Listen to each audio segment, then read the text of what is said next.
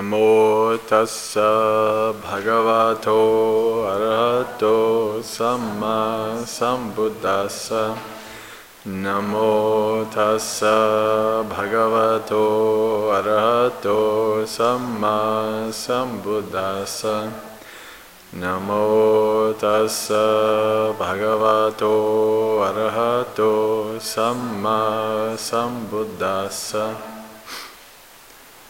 Therefore, you should train yourselves thus. We will develop and cultivate the liberation of mind by limitless goodwill. Make it our vehicle. Make it our basis. Stabilize it. Exercise ourselves in it. And fully perfect it. Thus is how you should train yourself. So the topic of my talk today is at least my take on how you can actually follow those instructions. I call it making it your livelihood. Right? When we think of livelihood, we think of what we do to make a living. And we think of livelihood in terms of the Noble Eightfold Path. We think of, jobs and things that we shouldn't do because they might cause harm. But if you look up livelihood, or if you look up the word, the Pali word that they use livelihood for, you'll find that it simply can also mean a way of life, how you live. So when you make this practice your livelihood, it becomes not something that you do from 4 to 5 when you're sitting on a cushion, but it becomes part of you. It becomes ingrained in you. It becomes part of who you are. And it naturally flows from you throughout the day. You don't even have to think about it because you've trained yourself in such a way that it is just an automatic part of how you live your life. You can also call that becoming an avatar of it. So you're becoming an avatar of Metta, so that it becomes our vehicle. It becomes every interaction that we have in life has a basis of Metta as part of it. So where we're going to start on this journey during this talk today is where we start when I do my guided metta meditations. We're going to start with ourselves. Bhante G is actually technically correct. Nowhere in the suttas does the Buddha say, start with yourself per se. Although I am working on a little bit of an essay, kind of making a case from the suttas as to why you should start from yourself. There's a couple different suttas that kind of point to this. There's a wonderful sutta with a king, I don't remember which king, and he's talking to one of his wives, and he says, his he's very much in love with this, this woman, he talks to her, and he says, who is the most dear to you in all the world? And of course, if you think it's a romance movie, you'd expect to, what the answer is. But his wife was a practitioner of the Buddha. His wife was a practitioner of Dhamma. She said, well, I am the most dear person to me in all the world. And the king is like, oh, I guess I am the most dear person to me. Right? So, and even the Buddha says that no being, search high and low, there is no being that does not take themselves as the most dear person to them. Knowing this, knowing that you take yourself the most dear, how can you harm other beings? Right? There's another sutta that I use quite often when I'm talking about these kind of things, and it's called the simile of the acrobat.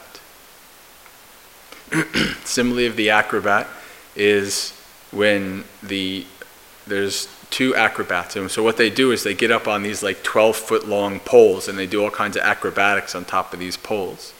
And so there's the master, and then there's the apprentice. And so the master says to his apprentice, he says, we will get up on the stilts and you watch my back and I'll watch your back and then we'll be safe and we'll come down and we'll enjoy our earnings. And the apprentice, she was much smarter. She said, no master, I'll watch myself, you watch yourself, then we'll go up on the stilts, we'll come down, and then we will enjoy our earnings. And the Buddha says, just like that, what that apprentice says, that is how you practice. The Buddha says that when watching over oneself, we watch over others. When watching over others, we watch over oneself. And actually, the Buddha's answer to how you watch over yourself and how you watch over others is mindfulness. The four establishments of mindfulness, to be exact. Right? So there's lots of little suttas like that in the Nikayas that point to the importance of taking care of yourself. Even in the Kakachupa Sutta, right? It starts out, you should train thus. I shall abide, starting with them. So you start with that person first, that person who, whatever, is causing you annoyance or whatever, and then you abide to the rest of the world. So sometimes you're the person causing yourself annoyance. Sometimes, so you can put yourself in there. And one thing I do have to say is that the reason I pushed, metta to yourself first, because I know that it has worked immensely for me. It might not work for you. If you, sometimes some people have issues having metta for themselves, and sometimes it's easier to have, practice metta for other beings. And I say, okay. But the one thing I will say, though, is to just be wary, to watch why you'd want to do that. Because what I've found in life is that it's much easier for us to get wrapped up in other people's problems and have compassion for other people and go, I'm going to go save all of these people and do all this for all of these people, than looking at ourselves and trying to help ourselves, right? So keep that in mind if you decide not to try to have metta for yourself, or at least not to practice that way. Sometimes the hardest person that we can accept is ourselves.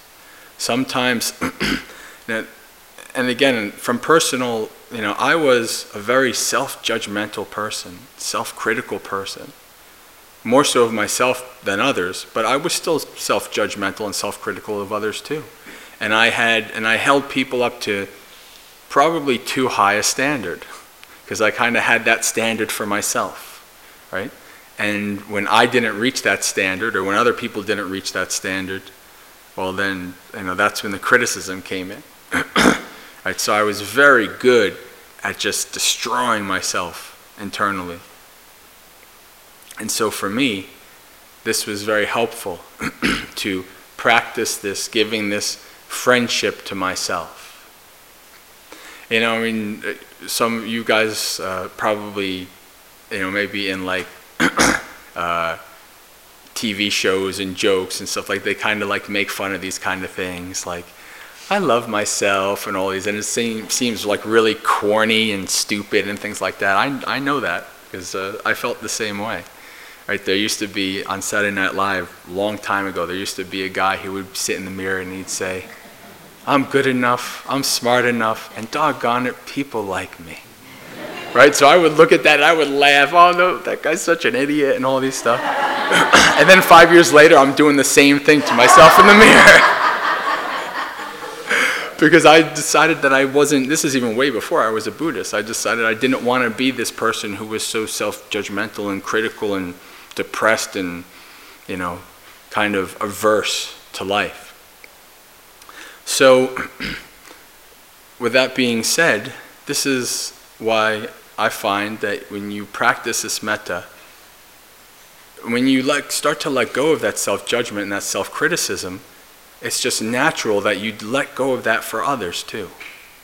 You realize, you look at yourself like, man, I'm like a faulty human being, right? Because I would put myself to these ideals, right? And I realize I'm just human. Sometimes that's what I have to remind myself constantly. Before, this past week, before this retreat started, you guys you can see it glaringly obvious how we're kind of short-staffed and we're running around and we're all crazy. And so last week I'm really busy, I'm preparing for this.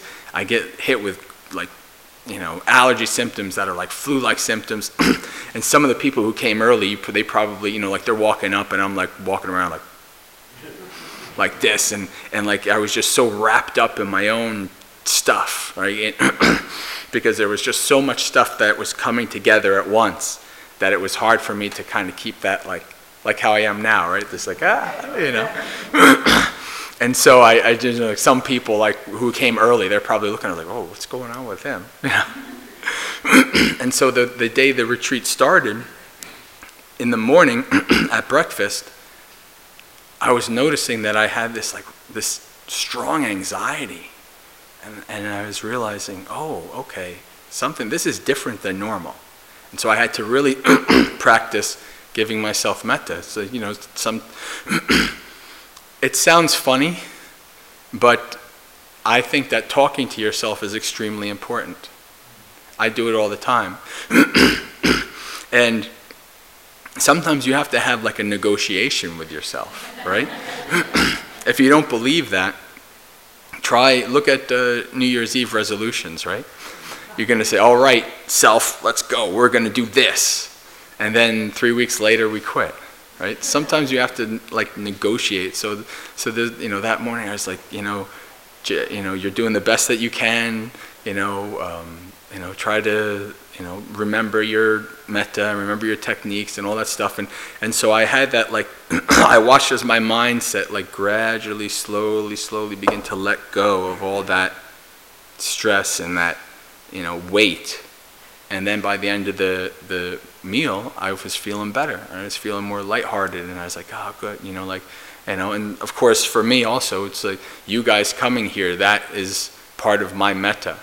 I have, sometimes maybe I attach too much to doing the best that we can for you guys. Sometimes I have to let go of that as well. But so I love it when people come here and we practice together and things like that. So this is why it's important. You use these techniques. It's positive self-talk. Even the Buddha talked about it. It's called sila nusati. It means in times of doubt, in times of when you're having hard times, sila nusati is recollection of your good deeds. So he's saying, recall the good deeds that you've done. And when you do that, your mind will be light and joyful and calm, right? So even the Buddha's telling you, this is, recall these things. Why, observe these things. And so, finally for this section, I want to use a simile that when I was young, my father's side of the family moved to Arizona. So I did a fair bit of flying when I was young. And flying was great. I loved flying. But so I would always look at the airline safety speech, right? Do you guys ever pay attention to that when you're on the plane? Right? The stewardess is like that. And nobody's paying attention. I was invited to Florida in March, so that was the first time I've flown since I've become a monk. And I'm sitting there watching the speech, and everybody's on their phones like this. Nobody's paying attention at all to what's going on. And so there was one part that when I was growing up, always kind of made me think. I never quite got it. And that part was when they get to the point where, in the event of the air of oxygen mask deploying, what do? They say to put your own mask on first before helping the child or somebody next to you. And I think I was in meditation probably about 4 or 5 years ago when there was a eureka moment. I was now I get it. Now I get it. You're useless to other people if you're passed out. Right? So you're totally useless. You can't help others if you don't have that, if you don't take the time to have metta for yourself. You know, to even if you know like even if you have trouble thinking of like the positive thoughts coming into your mind, you know, your body and going out. Thinking of it in a practical way. You can't help others if you don't take care of yourself. If you can't, you know, have that energy and that positivity within you, you can't help others. Just like if you try to put on somebody else's mask and pass out in the middle of it, you're not going to be helping them. So you put on your own mask first before you help others. And that's, in this society, it's kind of counterintuitive because it's seen very, in this society there's a lot of like, if you think about yourself, that's considered selfish, right? If you spend too much time on yourself, that's being selfish or that's being narcissistic and all these kind of things. But as you can see with the practice, spending time with yourself is extremely important. Spending time with yourself allows you to help others because you're helping yourself as well. So don't forget yourself when it comes to metta. And so now moving forward towards how we make this our livelihood, how we become an avatar of metta, I'm going to delve a little bit into Bhante Sila's talk yesterday, mindfulness and metta. So how do we make it so that we have this consistent, constant, we make metta our habit, right? You start out with having persistent vigilance against aversive mind states in every aspect of your life. So when you practice mindfulness, when you're going through your day and you're mindful and you're watching as your thoughts arise and your thoughts pass, you're watching as aversive mind states come. You're watching as greedy mind states come, right? That's the first step. You have to see something first before you can apply the cooling balm. I love when he says that. So you have to see that arise. You have to not be wrapped up in it first before, so that once you have that awareness, once you have that mindfulness, okay, now I can do something about it. So if you're not kind of developing that mindfulness and having mindfulness with you, carrying it with you like the ember, right? Like from my simile from the beginning. If you're not carrying it with you, then you're not going to see that, you know, these mind states sneak up on you. You're also not going to see opportunities to practice metta too. That's important because opportunities are going to show themselves, and if you're, you know, mindful and aware, you can see that and go with them. So this is about being mindful of these arisen states, how they arise, and how you apply the various techniques of metta to work with them, to ease them so that they can start their fading away, right? So they arise, and then we can get wrapped up in them, and we keep them going, and we keep them going, and we keep them going, because we keep getting wrapped up, and this person said that, and this person, blah, blah, blah, blah, blah, right? So we keep it going, and then we get home, and it's still at that baseline. We haven't started letting it go down yet, you know, letting it pass. We keep it alive, like Frankenstein, right? So when we see it arise, we can say, okay, now's the time. I'm going to apply my techniques, and that's going to go away, or it's going to at least start to lessen.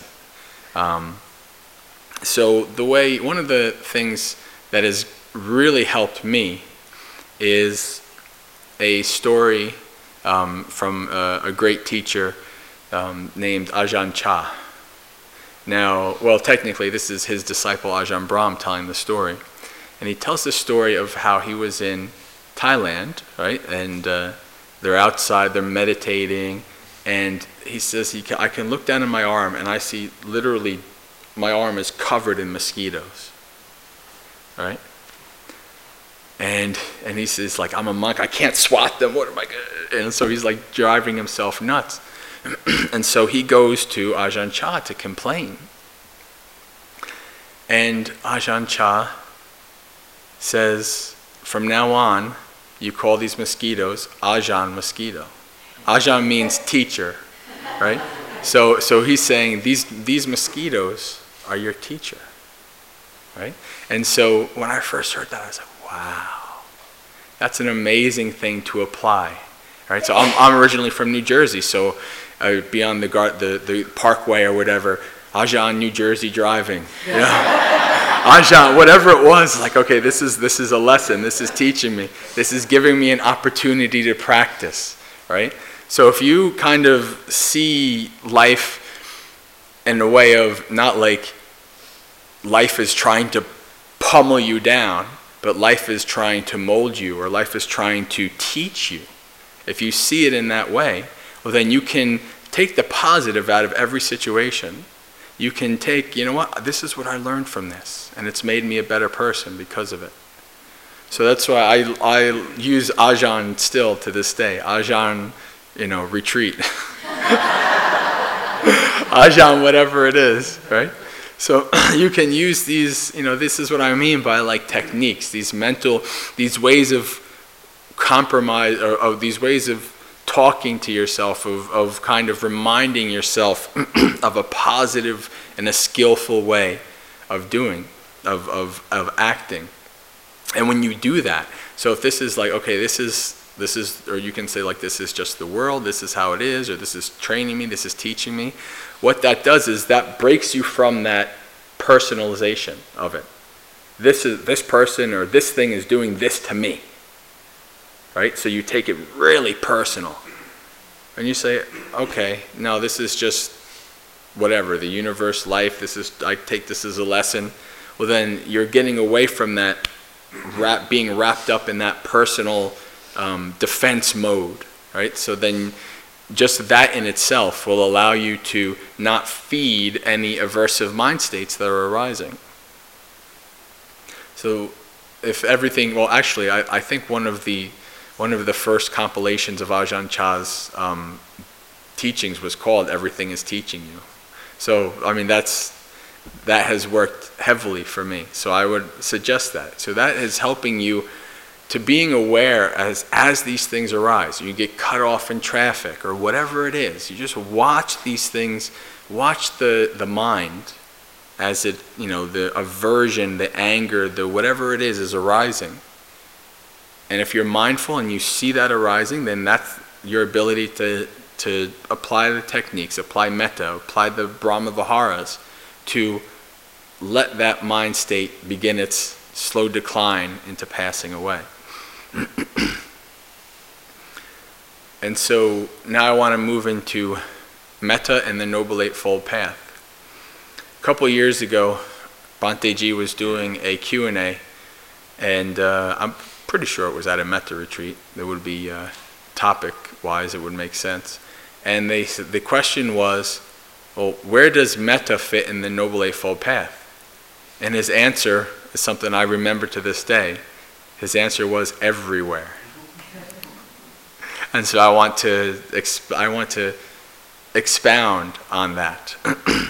So Metta everywhere in the Noble Eightfold Path. Let's go through the Noble Eightfold Path in a somewhat speedy way with the three divisions of it, Sila, Samadhi, and Panya. So Sila division includes right action, right speech, and right livelihood.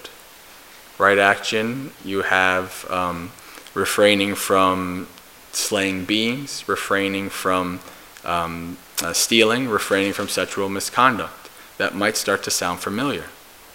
It's precepts. Right speech, we have refraining from lying. Those of you, when you see the 8 lifetime precepts tomorrow, you're going to see refraining from malicious speech, refraining from divisive speech, abusive speech, these kind of things. And then right livelihood.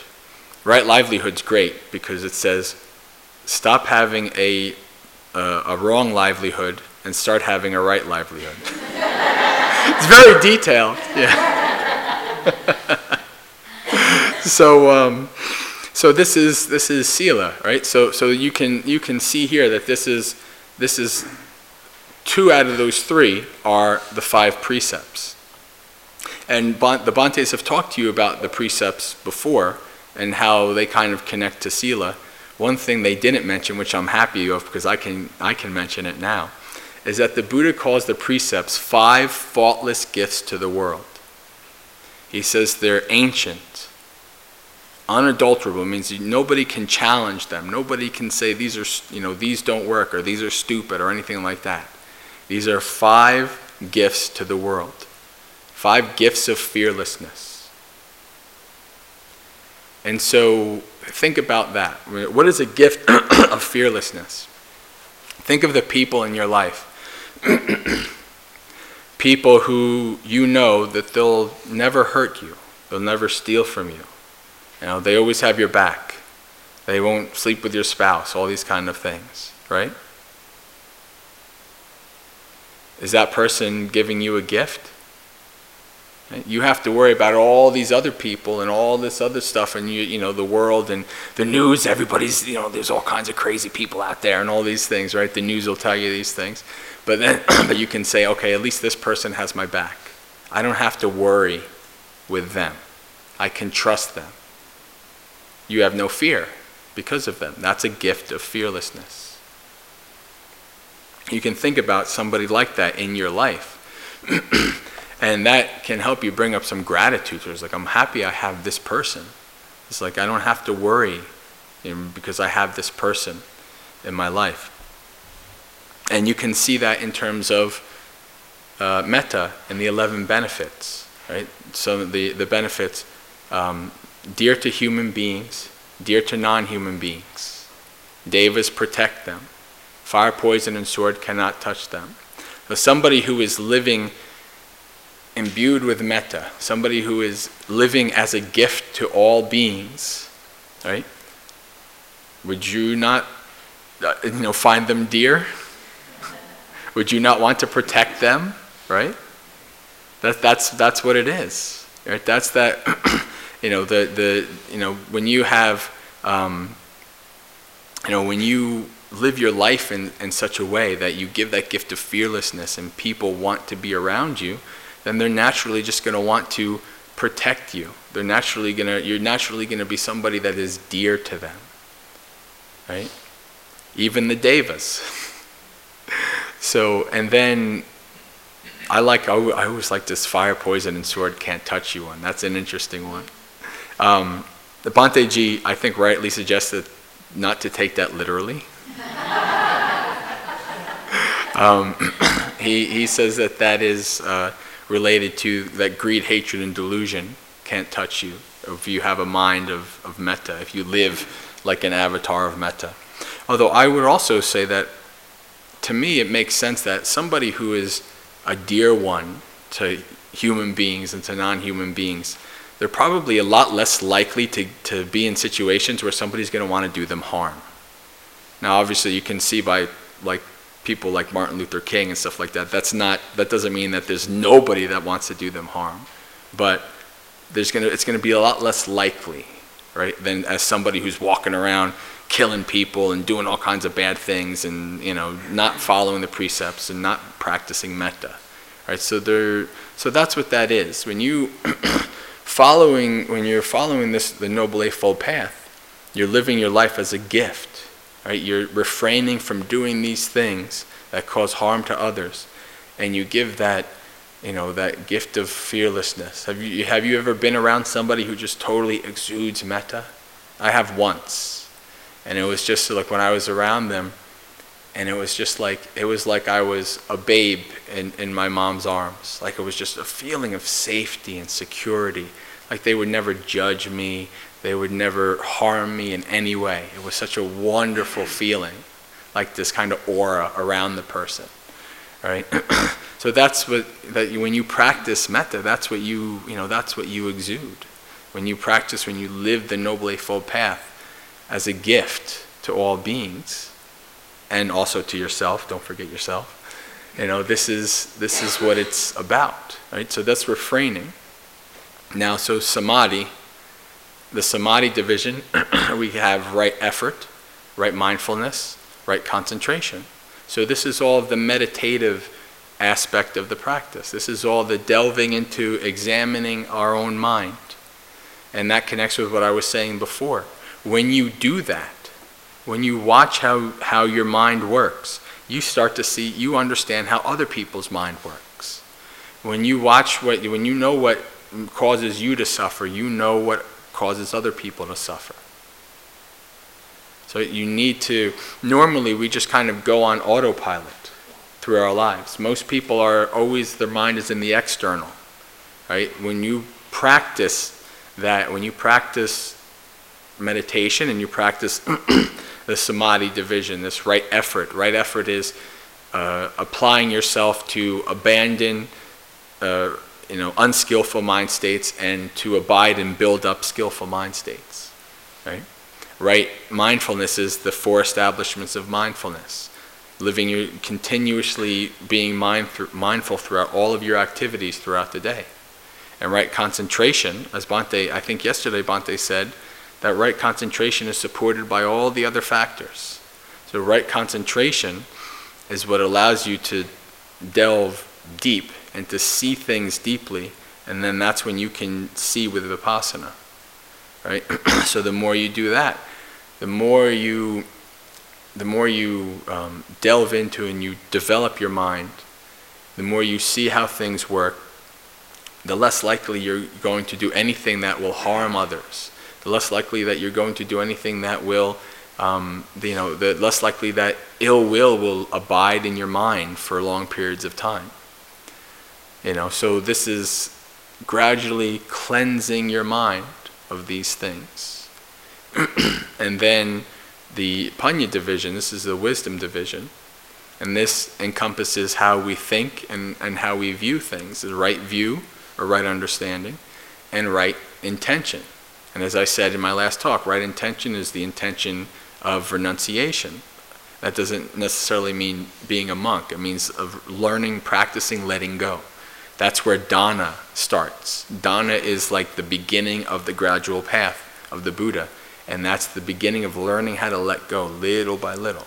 All right, so practicing renunciation, practicing goodwill, metta, practicing compassion, non-harming. Right?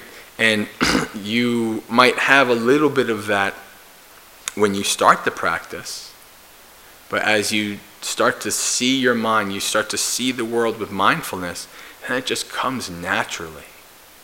Just like you look up in the sky and you see the sun, and it's like, oh yeah, it's the sun in the sky. Right? It just comes naturally. Why would I want to do anything that would harm other beings? That's silly.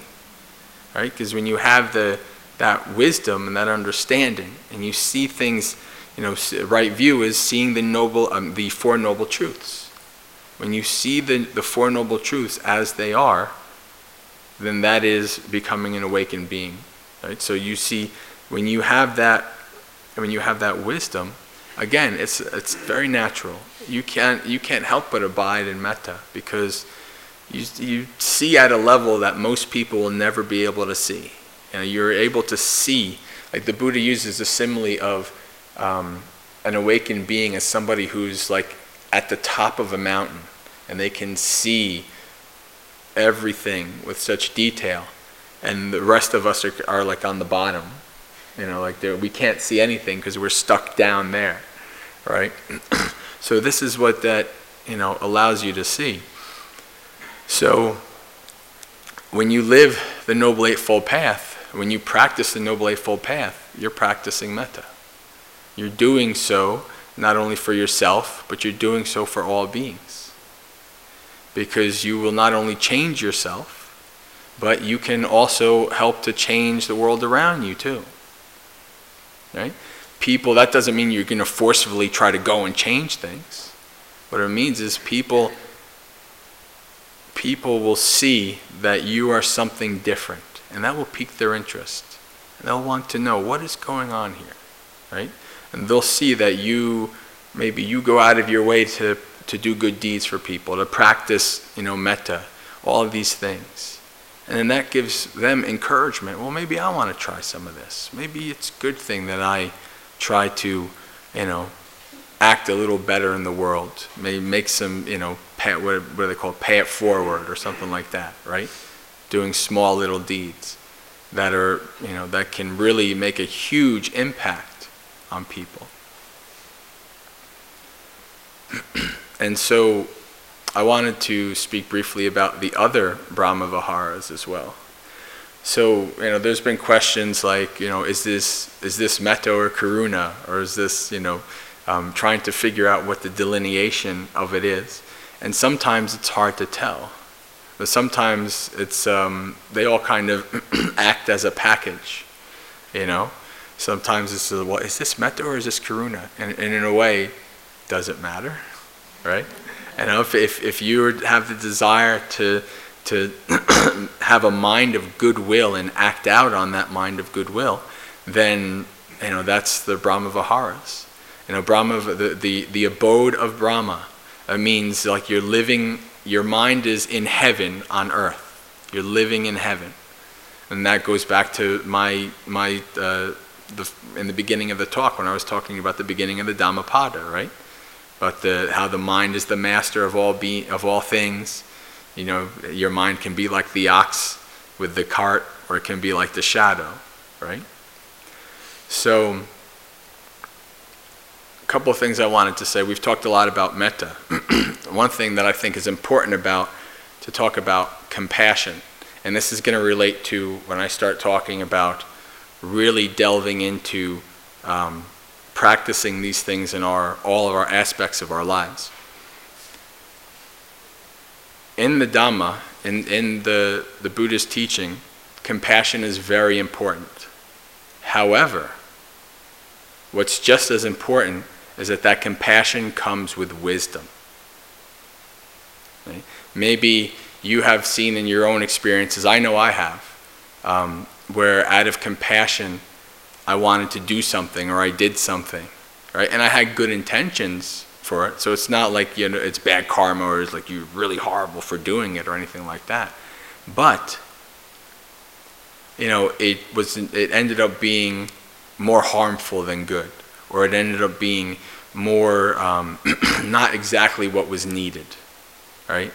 So that's why our compassion should always go together with wisdom. There's a Tibetan, a Shambhala nun named Pema Chodron. I'm sure most of you have heard of Pema Chodron. And she coined a term, although I recently found out it's actually from her teacher that this term came from. And when I first heard it, it was like, whoa, yes, this is exactly it. And the term she uses is called idiot compassion. Right? And that might sound like really kind of like harsh at first.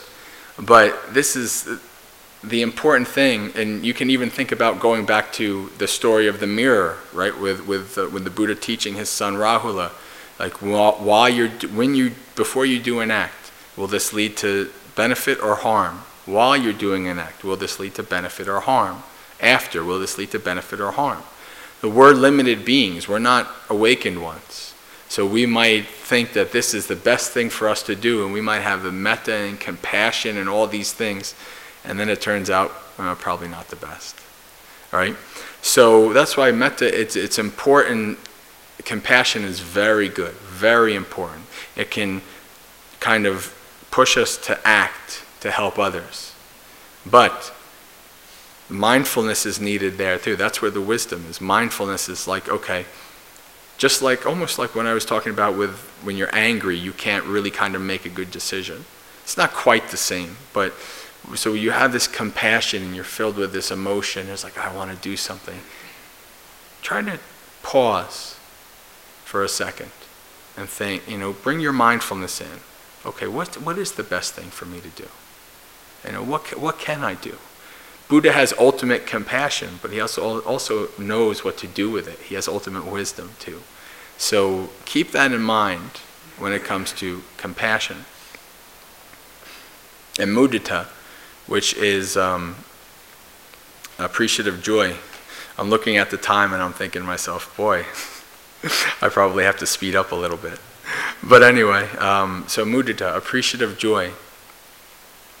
As I said yesterday, or 2 days ago, having this joy for others allows you to go against like jealousy and covetousness and ill will that might arise. You know, so this is important as well. Anytime you might see something, why does that person deserve that? Right? That's your red flag for, okay, now we have to practice mudita. Now we have to practice appreciative joy, right? You know, so now it's like just, you know, other people can have, you know, good things. We don't have to tear down their things because of some reason or another, right? You can have this appreciative joy for their success and their happiness and all that stuff, and, you know, and also work on your own happiness and your own success. So, and upeka, equanimity, this is another important one, right? Sometimes, you know, that's the best action. Sometimes that's all you can do is just have an equanimous mind, right? Going back to the 5 ways of subduing of anger towards somebody, one of them is equanimity, an equanimous mind. So you can't develop goodwill at all, but you can just abide. Okay, you know, I can't do anything about this. I can't shake this person and change them or something like that. I'm just gonna let this go and just be equanimous, because all it's doing is hurting my own mind. It's certainly not helping them. There's a couple of suttas where the Buddha talks about doing this is a benefit to your enemy. And like getting angry is a benefit to your enemy. Lashing out is a benefit to your enemy. All these kind of things, right? So even if you do consider somebody in that regard, you could say, well, at least I don't want to, you know, give this to them. I'm just going to be, you know, have this equanimous mind and just to make sure that I'm protecting my own mind and not allowing it to abide in anger and negativity. That's not going to lead me anywhere good. And so now I want to, in the last 17 minutes, I think I can be able to do it. I want to get into what I consider to be the meat of this talk. So kind of giving examples from my own life and examples I've thought of how you exactly incorporate metta or even the Brahma Viharas into your daily life. Again, the first thing is practicing consistent mindfulness so that you build it and you make it a habit. When you do that, and you have that constant vigilance, the opportunities will arise. It's just like you're walking and then there's just like a big, like, you know, flashing light bulb. It's like, oh, this is an opportunity. Okay, I want to take this opportunity. If you're so wrapped up in yourself and what's going on and you say, oh, I got to do this, I got to do this, and you're wrapped up and you're running through life like that, you can't see those opportunities. You're in this narrow view, right? Because your mind is wrapped up in all of the activity and what's going on. When you have mindfulness, it gives you that time and your view expands and you can see more opportunities. You can see choices that you can take that you couldn't see before. That's why I tell people you always have a choice. In any situation, you always have a choice. Sometimes we can't see those choices. But when you practice mindfulness, that starts to open up. And you can really see the choices that you have. So another one, important one, is to practice patience. Patient endurance. Right, this is what sitting on a cushion is good for. Right, you can practice patiently enduring the itch. Patiently enduring the pain. Now what I will suggest, if it's really a serious pain, don't endure it too long. I have known people who have actually hurt themselves from meditating too long and pushing their bodies too much. It's not good. But there's a difference between meditation pain and pain related to like accidents and actual like severe pain kind of stuff. So, you know, practicing patience, learning how to be patient. The Buddha encourages the disciples to practice patient endurance with cold and hot and gadflies and mosquitoes and all the things that can add up to really get us frustrated and annoyed and and not in such a good mood. So being able to practice patience. And you can do that, like if you're waiting online, if you're waiting in traffic, all these kind of things, right? Instead of just kind of sitting there and that mind state is building up, I'm going to miss this, I'm going to miss that, and all of that. That's the time to practice metta. That's the time to practice mindfulness. That's the time to watch your mind and observe what that kind of anxious mind state is doing to it. So this is the importance of patience, because the patience is a stand for mindfulness. Patience is like a brother or a sister to mindfulness. It allows you to get to that point. So patience is important. Again, equanimity in hard situations, another important thing.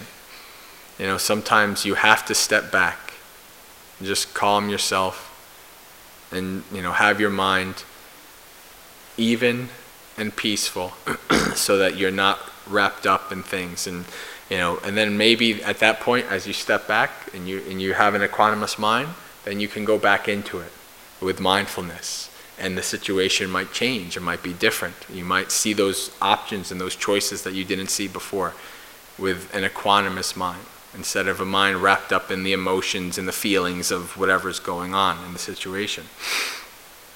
Another one is practicing metta before you speak. Before you speak to somebody, give them your metta. Pervade your metta to them. So that you can, if you have any kind of anxieties towards them, or in the thought of talking with them, all of that can go away. Pervading your metta to somebody before you speak. Or even if you're feeling agitated, like, I have to tell this person this. Right? You practice your metta to them, then instead of going blah, blah, blah, blah, you're just like, okay, well, listen. So you can do it in a more skillful way. You have that practicing your metta before you speak. Remember, as I just mentioned a couple minutes ago, so the sutta on subduing hatred, practicing metta, practicing compassion, practicing equanimity, practicing reminding yourself that they are the owner of their actions, and then the last one is trying to avoid them at all possible. Remember those. Remember those. The Buddha always gives you like these kind of last resort things, and that's really what they are. They're last resorts. They don't really actually help, but he's like, if these don't work, well, try this. Yeah. So, and also, in regards to that, remember, de-escalate. If you find yourself in a situation, and if you're practicing long enough and are mindful enough in the situation, and you can see what's happening, and it's just going, it's escalating, and you can see that, whoa, if this keeps going, it's not going to be good. This is going to happen, or that's going to happen. That's when, just like, when that ill will appears in your mind and you apply the techniques, that's when you can apply your techniques or mindfully perform an action that's going to de-escalate, that's going to make sure that whatever the situation is moves towards calm, not away from calm.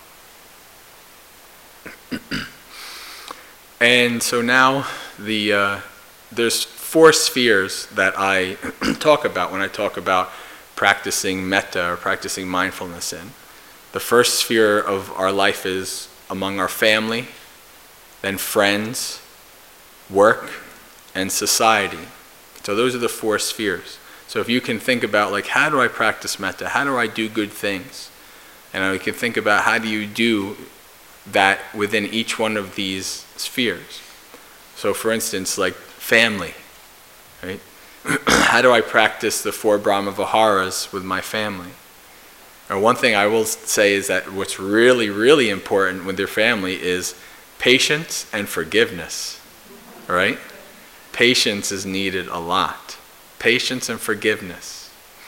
because oftentimes it's, the people that we're closest to that cause us the most suffering, because you kind of maybe expect them to be a certain way, or you expect them to, because you're close to them, that they wouldn't do something that would harm you, but they're human just like you. So, just like Bhante Sila said, 2 or more people living together is not easy. Same thing here at the monastery. Trust me. Because we're like family here, right? So it's not like work where you can just I can just leave everybody, and just go away.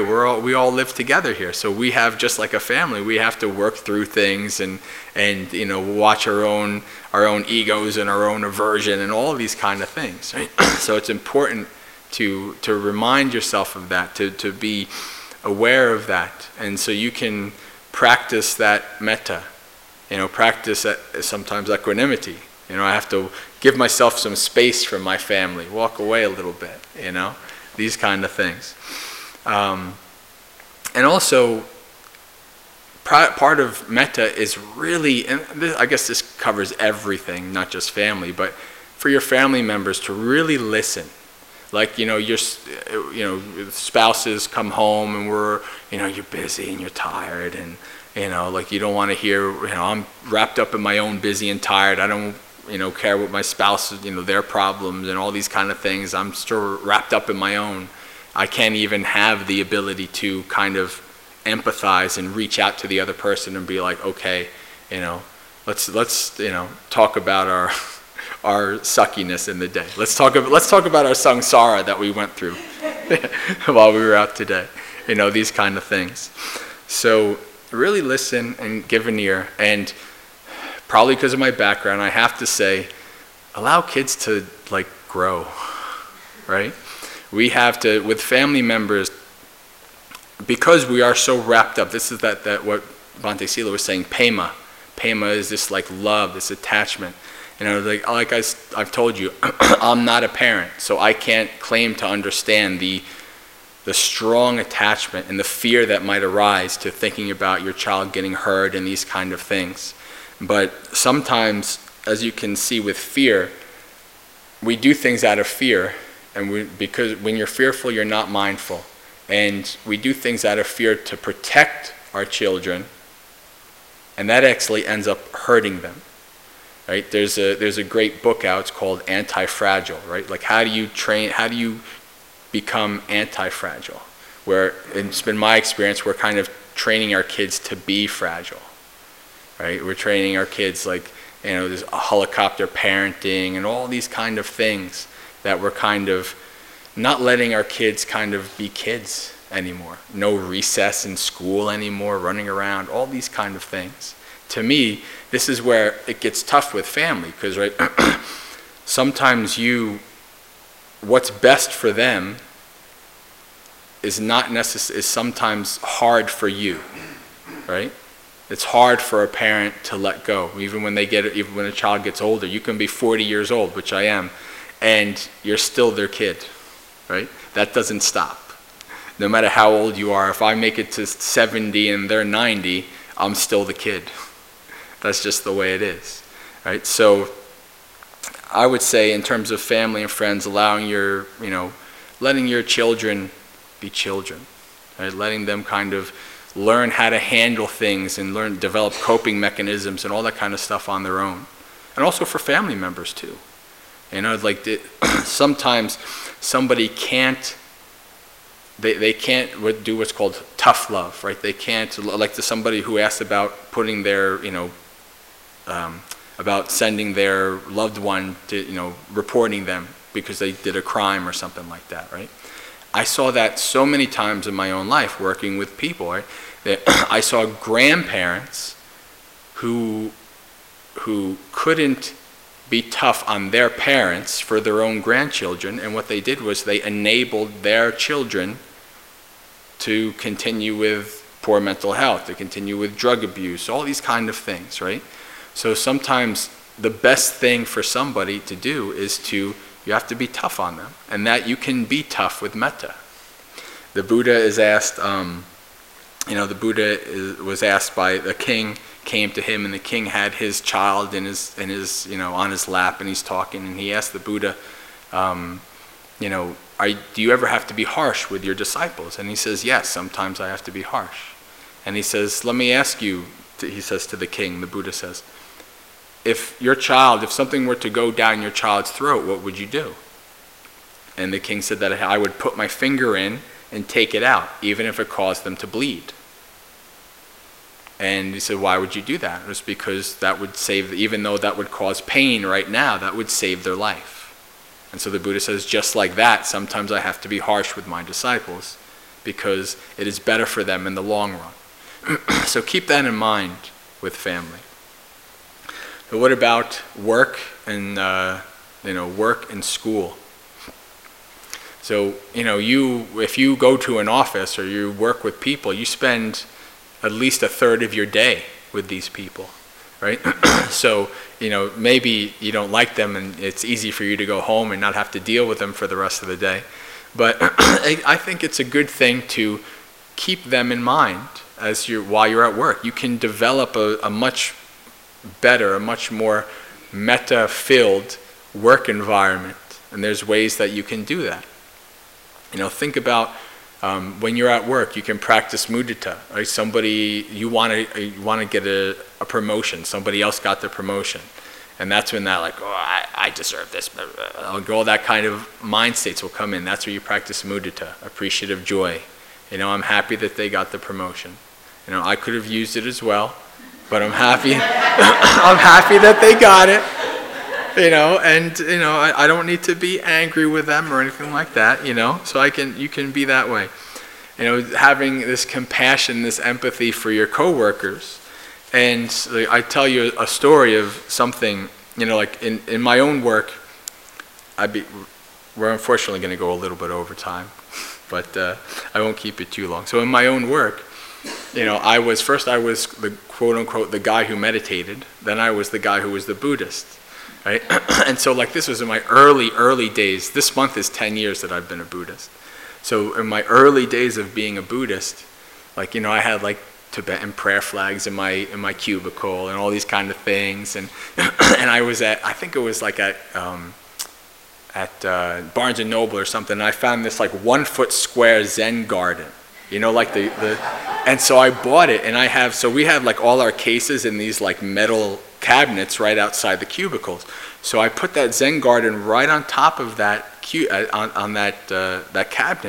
and every once in a while, when I needed to just calm down or whatever, I just make patterns in the Zen garden. I just play with the sand and things like that, calm myself down. It's oh, okay, good. Well, then people, when they would come to see me, they would start, what is this? And I'm oh, it's a Zen garden, and then they would start doing it. And then, and then it turned out people would just come to my desk, not for me, but for the Zen garden, right? And it clicked to me. It's it was kind of a selfish thing at first. I wasn't thinking about other people when I did that. But then it kind of gave me the idea, well, why don't I just make this kind of a de-stressing area? So I had my Zen garden, and I had all kinds of little trinkets, little de-stressing things in this area. And it turned out to just be a place where my coworkers would just come, say hello, they would play with the things and, just for a couple of minutes, and they'd go, right? And so that kind of also gave me the idea of what else? What little opportunities can I have to kind of, brighten the mood in my office, right? So that's what you can do. You can think about these things when thoughts arise. Well, why don't I do this? Sometimes you kind of have to have wisdom with it and be balanced with it. You don't want to be that annoying person in the office, right? But, so thinking about things that you can do for your coworkers to make your environment that you spend 8 hours in a day a better place, a more peaceful place, higher morale, all of that kind of stuff. So... And then society. This is just society in general. Some of my the things that I would say is wave to people, smile. Just a smile is an amazing thing. That's metta, because when you smile, That's contagious, right? Other people, that's like they, you know, you're around somebody who's smiling, you can't help but smile. So if you're somebody who's always smiling and things like that, not like me, like before the retreat, you know, wrapped up in my own thing, right? All these kind of things. You practice that these outward, outward expressions of goodwill. And so while you're driving or riding in a bus or whatever you're doing, you can emanate, you can pervade your metta out. You can pervade, you know, your metta out to the people around you. You can practice. One of the things that Bhante Sila told a story one metta retreat about when he was young, and how when he was, you know, he would be on a bus or whatever, and every time a car passed, he would say. I don't know what the Sinhalese version of it is, but it's basically like Sukhihotu. It just means, that's what we say. If somebody bows to us, we say Sukhihotu. It just means may you be happy. So just any car that passes by, Sukhihotu, Sukhihotu, Sukhihotu. So he would just do that. And I started doing that. I said, that's a good idea. You know, that's what we do when we're walking on the road and a car walks by, we wave and just mentally I say Sukhihotu. That's all. You know, the first time I went to New York. I go to New York 3 times a year now to lead little weekend retreats. The last time I was there was last month for Metta, like I said. And so, you know, this first time in the cities, I'm not a city person. I'm really not a city person. I've always kind of had a lot of aversion to the city, so I'm trying to work on that. And I was with my friend, and we were on the subway in New York City, and it was packed, and I'm like, oh God, I'm in the city. And then I was talking to my friend, and we're like, well, you know what? Let's practice metta. So we're just like in this subway going past, and we're just like emanating metta to everybody, all the millions of beings. You could probably say billions if you add bugs and all kinds of, and rats and all of those beings in the city. So billions of beings in New York City. And so we were practicing metta.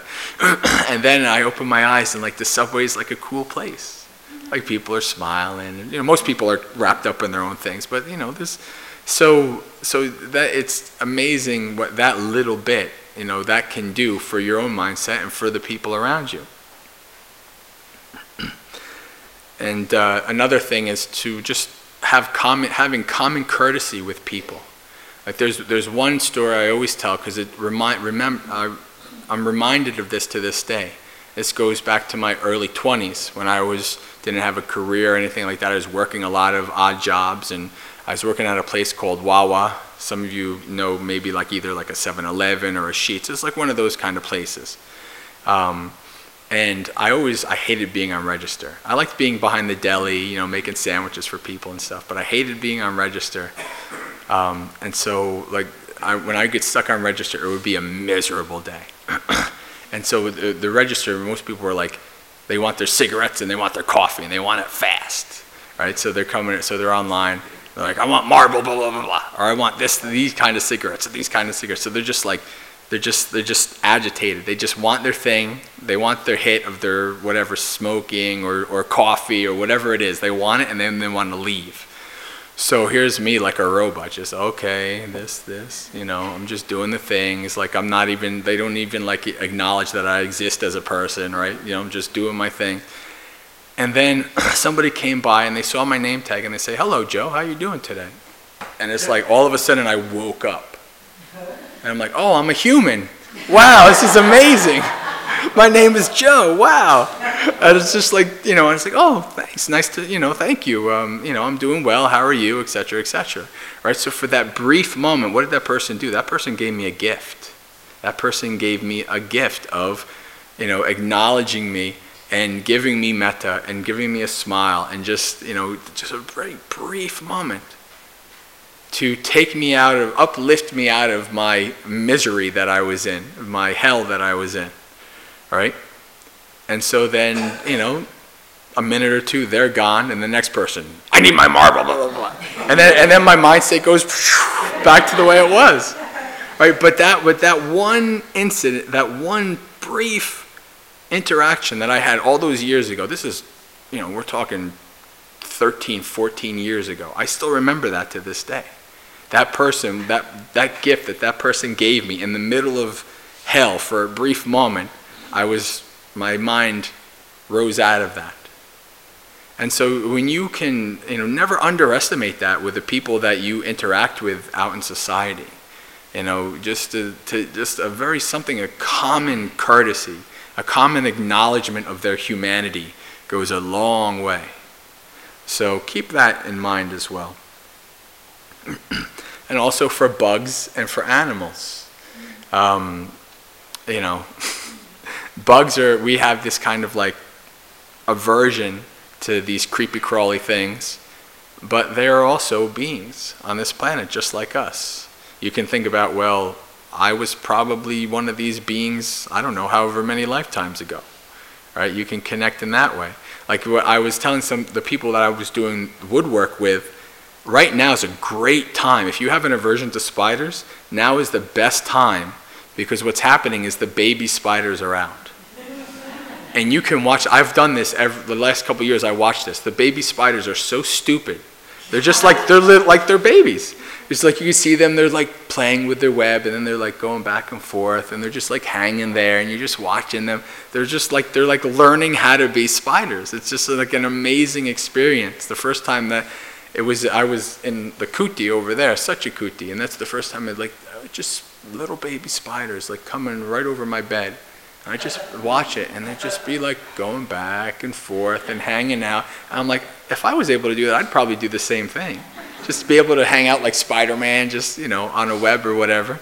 So you can watch that, and you can see like, oh, they're just beings, right? Like an adult one, like a wolf spider, they look like, they're, they're right out of our monster nightmares. So we have that fear. But if you can see that, if you look and see, you have a day here left. See if you can find those little baby spiders. There's one in the monastic bathroom too. In the back bathroom, you can just see it's just hanging out, it's just coming, it's just going like this, right?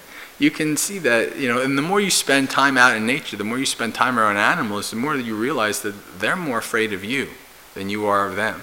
So it's very easy to give them metta.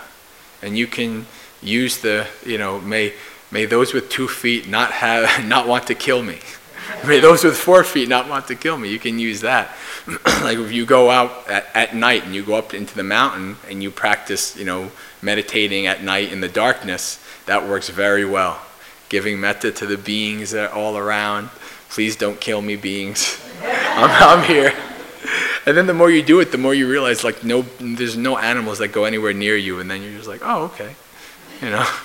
I remember one time being out at night, and I was like, fear was arising, and I was practicing metta, and I was practicing, and all of a sudden I heard like a noise, and I turned around real quick, and you know what happened? I scared the poor deer that was there, because the deer was like, I turned around and the deer was like, oh, and it goes jetting away. It was just a deer, and I scared it. And then that's okay. I have metta, for this. I don't have to be, I'm letting my fear get the best of me. Is not going to be benefit to these animals that have this. So that you can even apply metta to situations and your own experiences. And even, again, this is also not, the Buddha also never said this, I have to admit.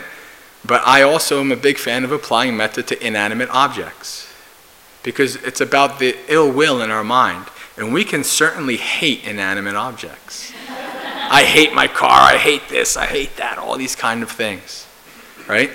That's still ill will. It still brings up that agitation in your mind. So you can apply metta to that, it's not like the car is going to get the metta or it's going to get better or anything like that. But it's just, you can apply metta so that it changes your mind state regarding the whatever the item is. And so you don't have to, because man, of all the things that we can be agitated about, being agitated at an inanimate object is really useless in a way, right?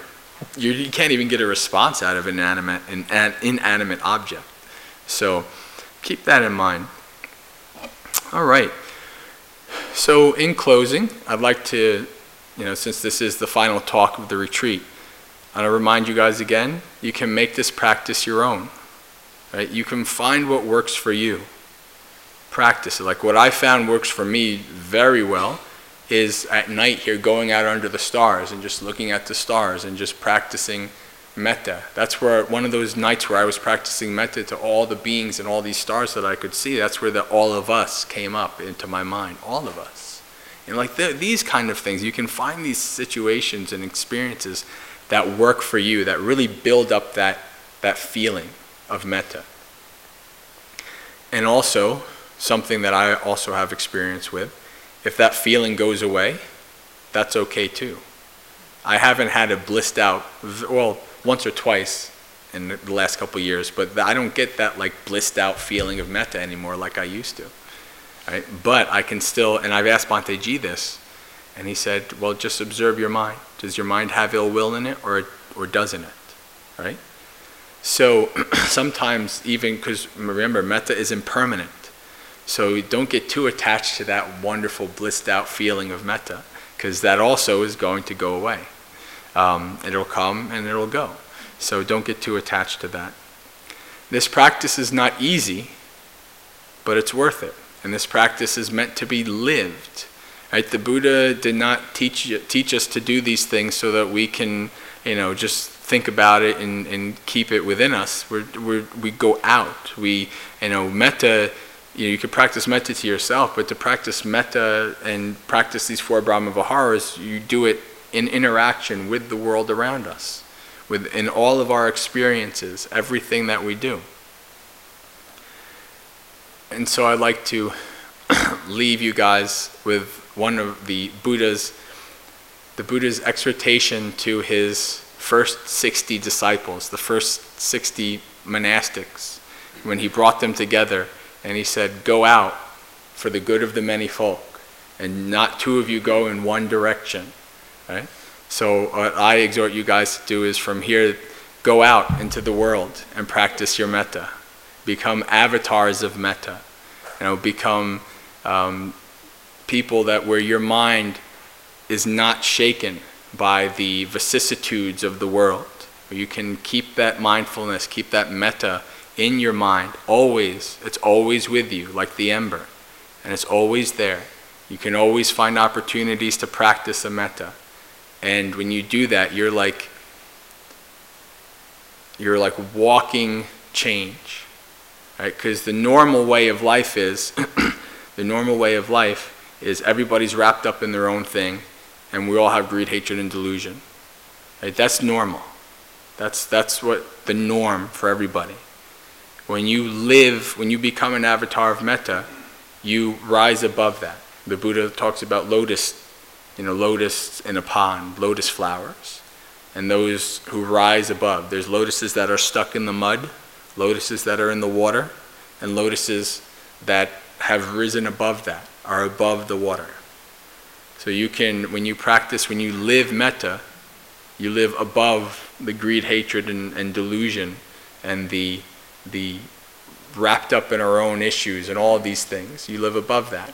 And when you are able to do that, then you're able to more in a better way, in a more thorough way, be there for other people as well. Right? And you can be an example. What's that quote that is not really, it doesn't really exist, but it's a little summary of what Gandhi said. Be the change you wish to see in the world. He didn't technically say that. What he said is like a paragraph and a half long.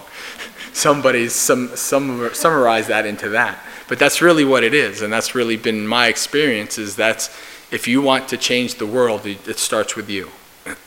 It starts with you. And then you bring that out. You bring that out into the world.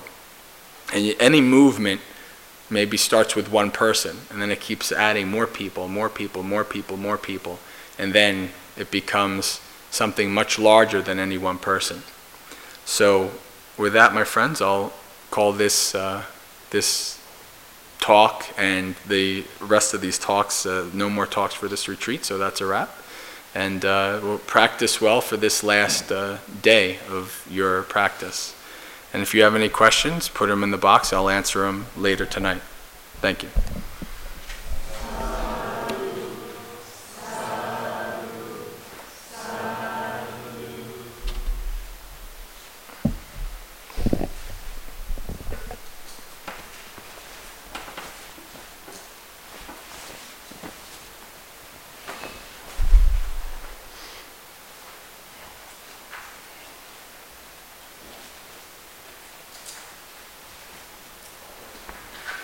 take a break and come back to meditate. You don't have to wait for me.